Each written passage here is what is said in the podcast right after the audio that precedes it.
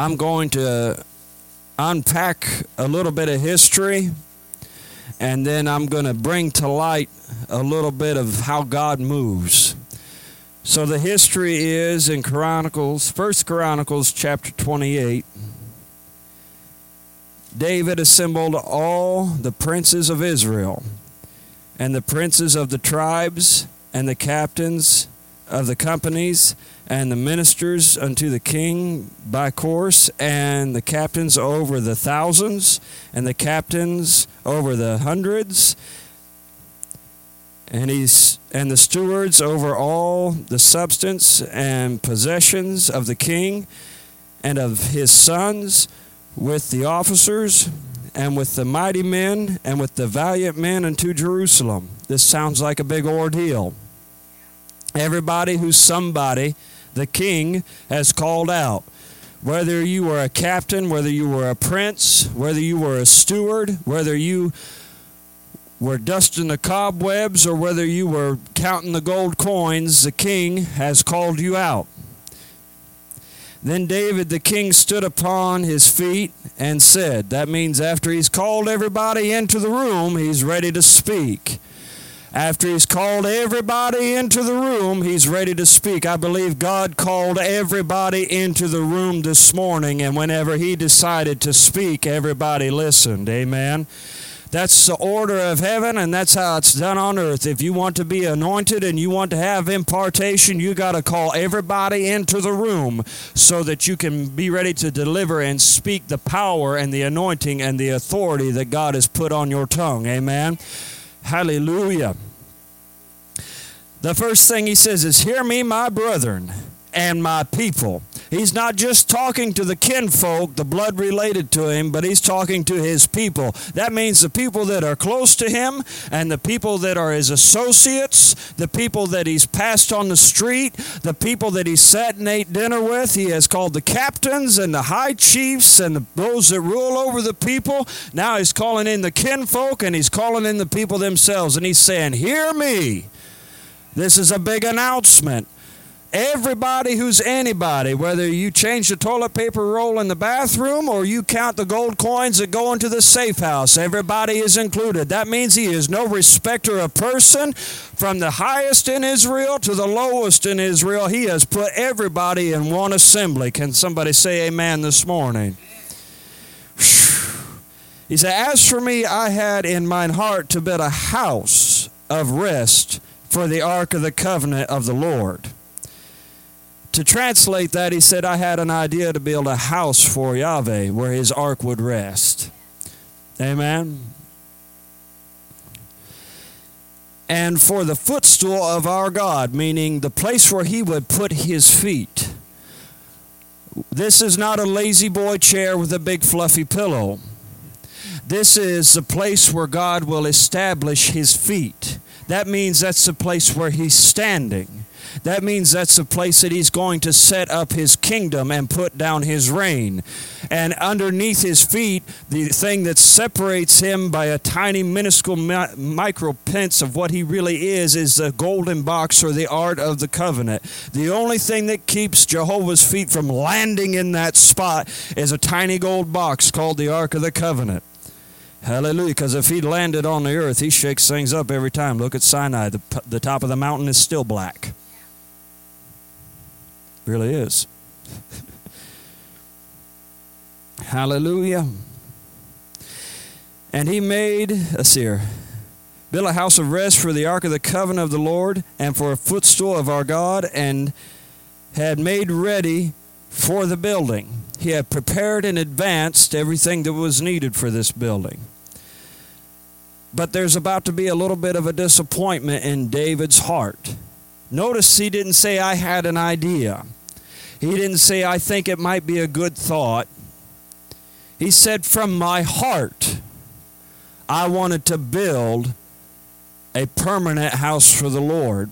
Every good intention that he had, every good thing that was in his spirit, out of his heart, not out of his own gain, because we're going to read here in a second. There's a lot of gold, a lot of precious stones, a lot of silver, a lot of fine wood that goes into this building. It wasn't out of his own monetary gain that he wanted to do this. It wasn't out of his own glory because his name wasn't even put on a single stone nor a single rod. He wanted to do it out of his heart. But this is what the Lord tells him. And for some reason, David rests well with it. He says, But God said unto me, Thou shalt not build a house for my name. That's a bit of a slap in the face. I, and if you look at it from David's perspective, he's not just some guy, he's the king of Israel.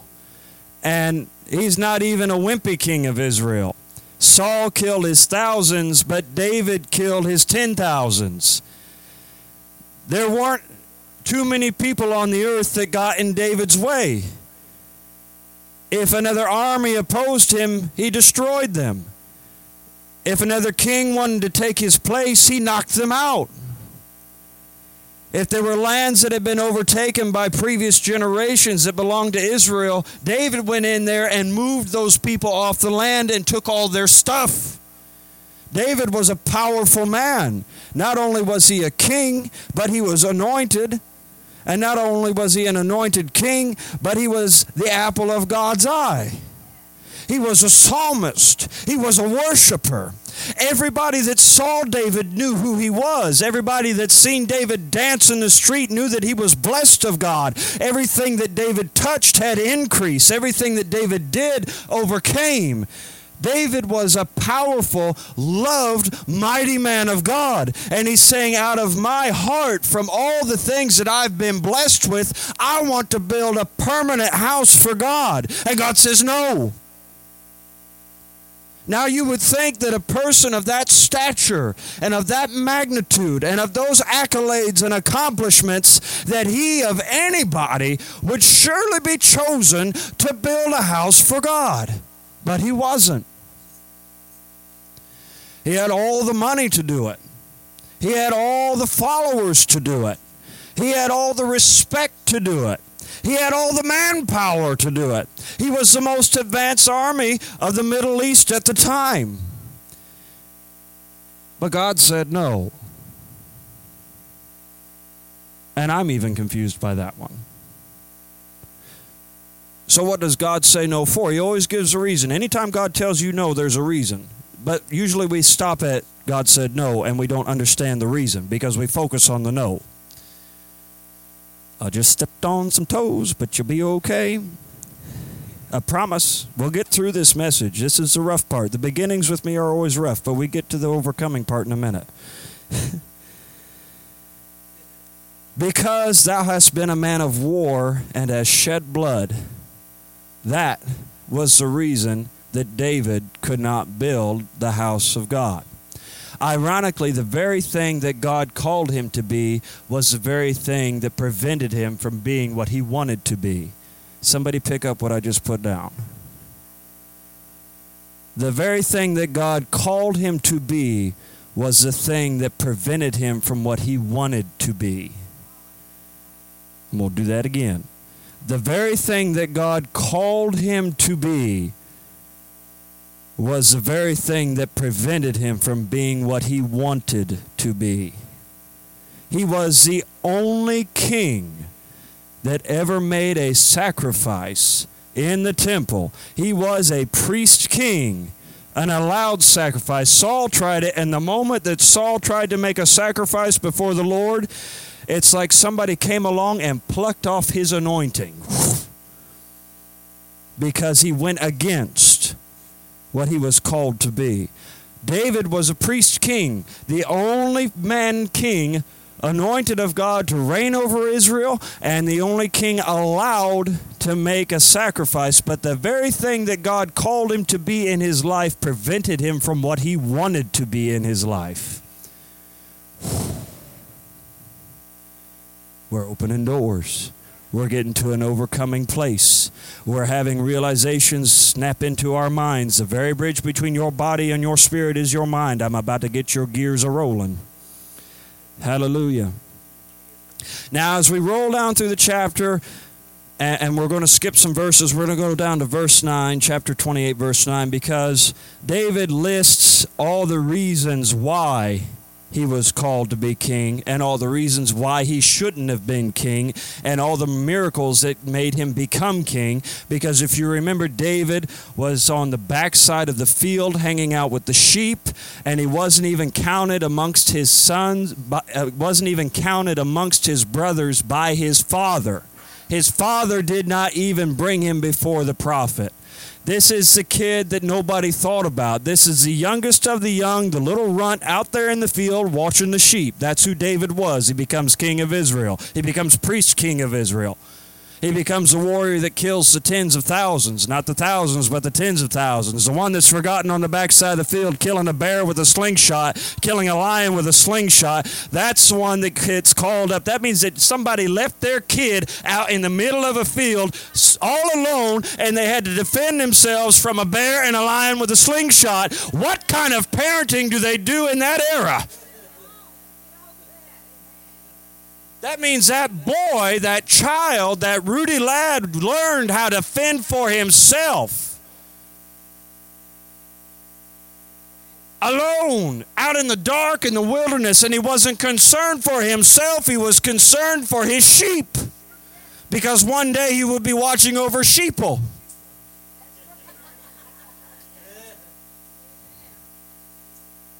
See, the little things that were unimportant that made you unacknowledgeable and invisible prepared David to be completely visible. Somebody pick that up. Somebody pick that up. Somebody get blessed by that. I said the very thing that made David invisible was the same thing that taught him how to be loved, how to be seen by the whole kingdom. Somebody pick that up. So, what that tells me is the very thing that has made you invisible is preparing you for your kingdom reign. Hallelujah. The very thing that has put you in the backside of the wilderness has prepared you to sit on a throne. Hallelujah. The very thing that has made you obscure, not thought about, the forgotten kid on the backside of the woods fending for yourself is making you ready to sit on a throne and reign over something. Somebody pick up what I'm putting down. Hallelujah. Glory to God. Whew. See, Rulers are not born, they are created. They are shaped by the circumstances of their life. They are molded by the conditions of their mortality. They are beaten into place by the obscure demons that try to keep them down. And when they overcome the things that have pushed them under, they become victorious because they know where they fell to before they got up. Hallelujah. Glory, Jesus, Lord, I, I ain't even got halfway through what I'm supposed to read. Glory to God, hallelujah. David has a, a son, and his name is Solomon. And we know Solomon for his wealth and his wisdom.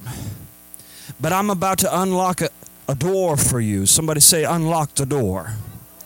I'm about to open a spiritual door for you and give you the keys to how Solomon made his father David look like a kindergartner in rulership. Come on. The first king of Israel was Saul.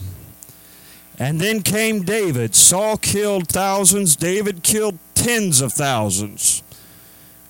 Saul was a madman, a lunatic who had to be soothed in the night by music. David was the man of war, but he was loved by people, but so- loved by the people. Solomon and his kingdom was a completely different arrangement.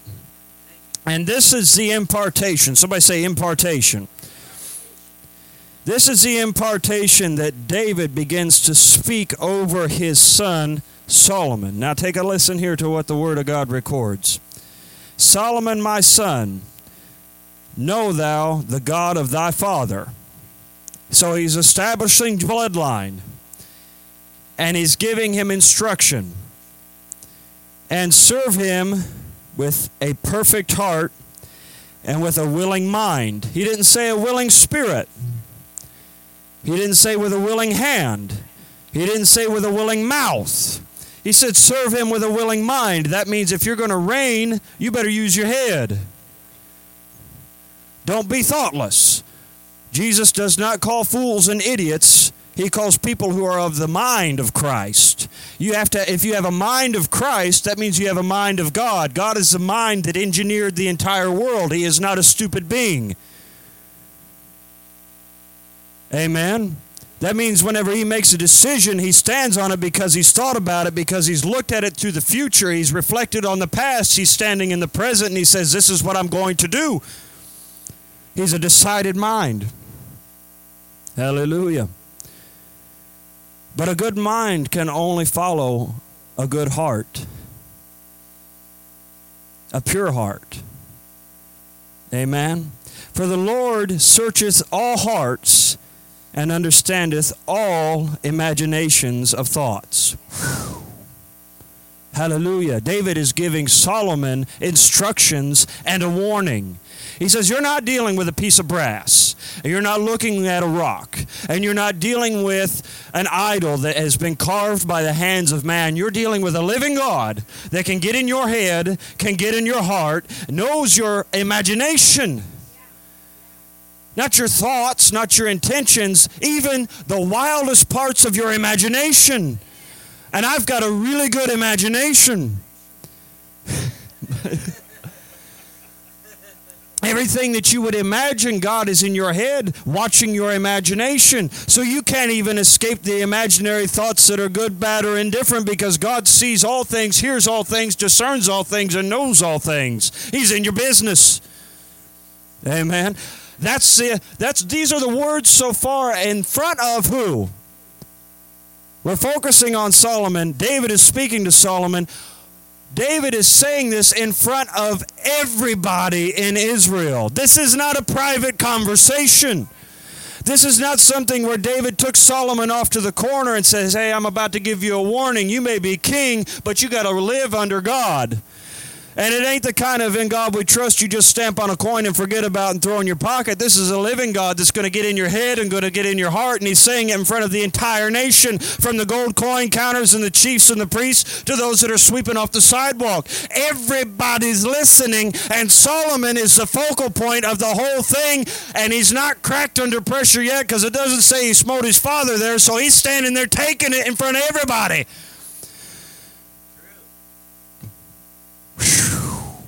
So he's not just having a private conversation with daddy about taking over the kingdom. He's taking a licking right in front of everybody, and he ain't even accepted the crown. He's not even put on the robe. He's not wearing the ring, but he's already getting smacked around before he ever gets handed it. He's getting a warning shot before anybody ever knows what he's being what he's going to accomplish. Because David, his father, was a man that looked ahead. Well, I'm getting ahead of myself. Hold on, hold on, hold on, hold on. If thou seek him, he will be found of thee. If you look for God, you'll find him. That's experience talking. Everything that David is imparting, say impartation. Everything David is imparting into Solomon, this is experience. This is through things that he has done through trial and error because he sought God in a caved grotto, hiding out in the mud and the muck, waiting for Saul to come and kill him. And he sought after God. And Saul was delivered into the hand of David. And David took his sword and he cut the war skirt. That's a leather skirt, not some piece of cloth. To protect your thighs from being hit by a blade. He cut his war skirt off, snuck up behind him. Whew, glory to God. That's some sneaky cutting right there. He put his enemy in his hand.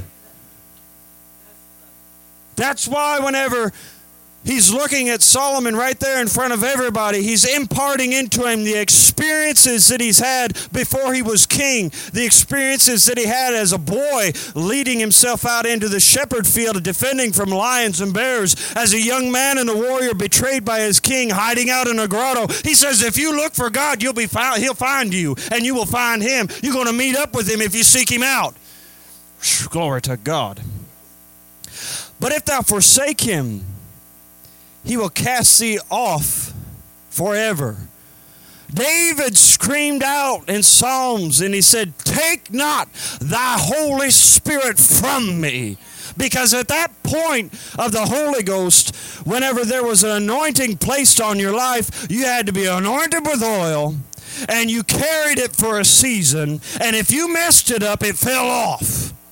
This was not the dispensation of grace. This was the dispensation of law. This was not the dispensation of forgiveness. This was the dispensation of sacrifice. This was the area of the blood of goats and oxen and turtle doves that had to be burnt on an altar. Not the era of sacrifice of praise, but the sacrifice of something that had to be tied down to a cold altar, cut its throat, let the blood drain, and be set on fire. That's what it took to atone for sin in that day. That's how you got your mantle back in that time. This was a dispensation where you had to work for the love of God. The love of God was not freely given.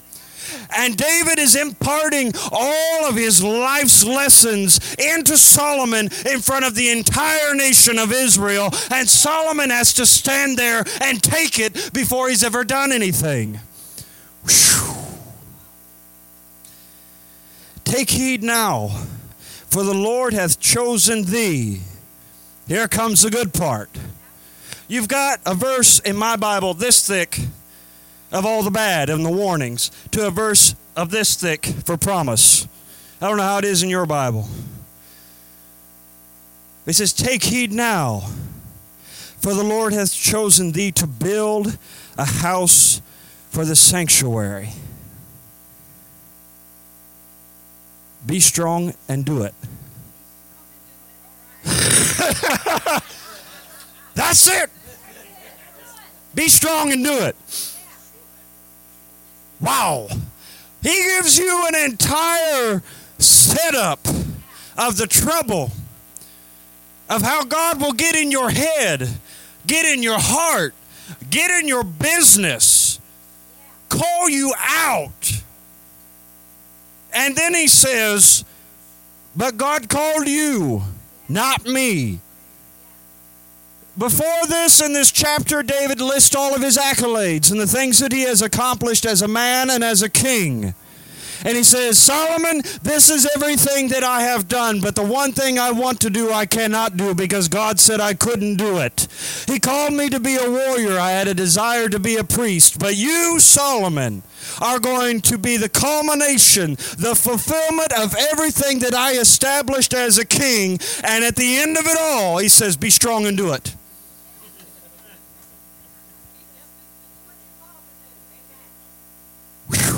Be strong and do it. Not only did he tell him to be strong and do it, but he set up the entire history of accomplishments that he had done before you were even born. So the expectation level is kind of high. Maybe just a little. The pressure is immense. Solomon had to change his clothes after this because he done sweat through his inner and outer garment. How many of you have felt the presence of God on you while you're praying and you began to sweat? Anybody? Amen. When the heat of the Holy Ghost gets all upon you and you begin to sweat. When the pressure of the anointing starts to cover you and things begin to pour out of you because of the pressure. God hasn't even spoke to you yet. But because of the pressure of his presence, you are sweating it out just by him being there. Amen. Glory. Hallelujah. Somebody say amen. Y'all still with me? Chapter 29 starts out with David the king said unto all the congregation, Solomon my son, whom alone God hath chosen is yet young and tender. He wasn't even saying this to a man. He was saying this to somebody who was young and tender. Not yeah, 40's a man in the eyes of the Lord. So under 40, young and tender. All right, looky there. Amen. And the work is great, for the place is not for man, but for the Lord God. Hallelujah. But listen to what David did for Solomon before he got there. Because it looks like Solomon's getting ready to be crucified, but watch what David did. Listen to this. Are you ready? Somebody say, I'm ready. Now I have prepared with all my might for the house of my God the gold for things to be made of gold, and the silver for the things to be made of silver, and the brass for the things to be made of brass, and the iron for the things to be made of iron, and the wood for the things of wood, onyx stones, stones to be set, glistering stones, and of diverse colors, and all the manner of precious stones, and the marble stones in abundance. Just so that you know, the most important things when you are listing them in the Bible are put first, and the least important things are put last. How many of you can afford marble countertops? That was the last thing on the list.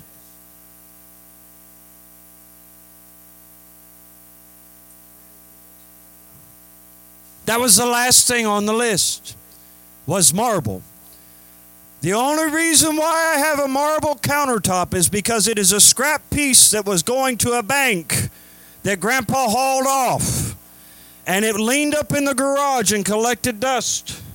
And that is the only reason why I have a marble countertop. But I got one.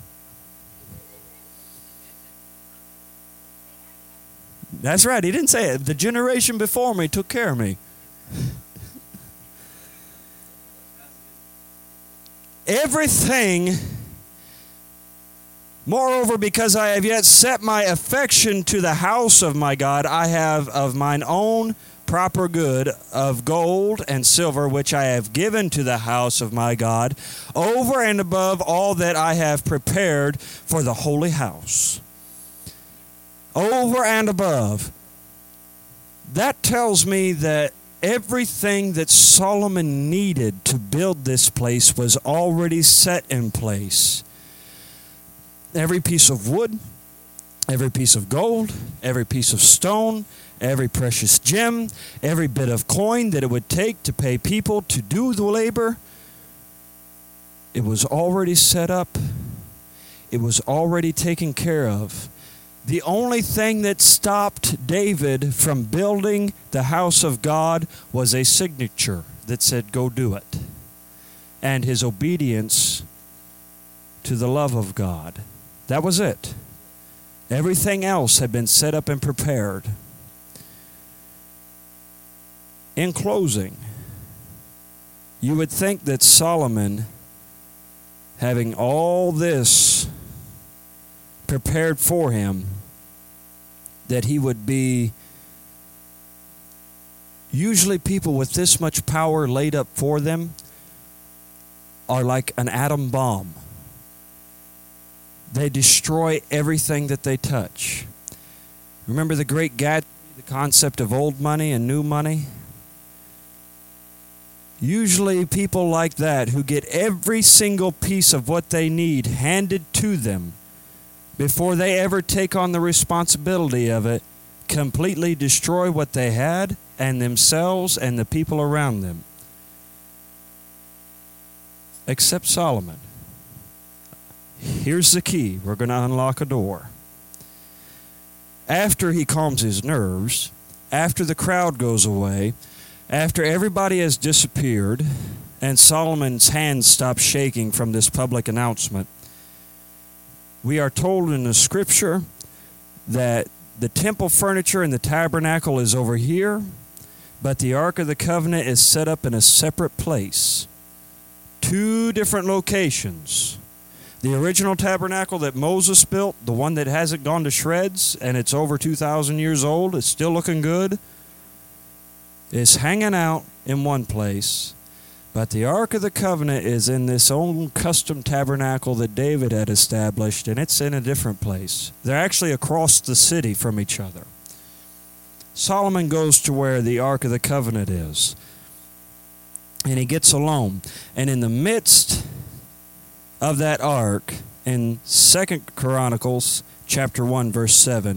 It says, In that night did God appear unto Solomon and said unto him, Ask what I shall give thee. So not only did Solomon have all the political pressure, the social pressure, the bloodline pressure, the responsibility of building the house of God, the petition of taking care of the people, now God Himself appears to Solomon and says, Ask what I should give thee. Solomon has just been given the kingdom. Solomon has been given everything he needs to build the tab- to build the temple. Anything and everything that Solomon could want in rulership and in physical desire has already been given to him, but God makes it so that he appears in front of him and says, Ask me, and I'll give it to you. I don't even know if I could speak.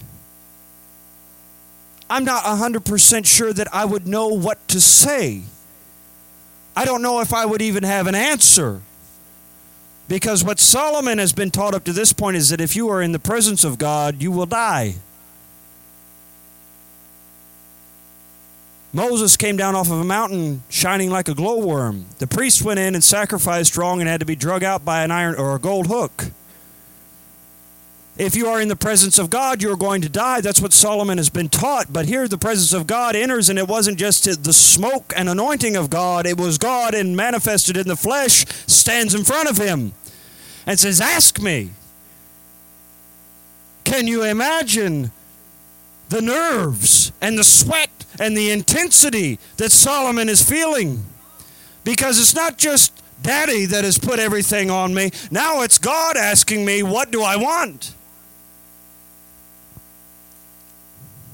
Solomon said unto God, Thou hast showed great mercy unto David my father, not even on himself yet,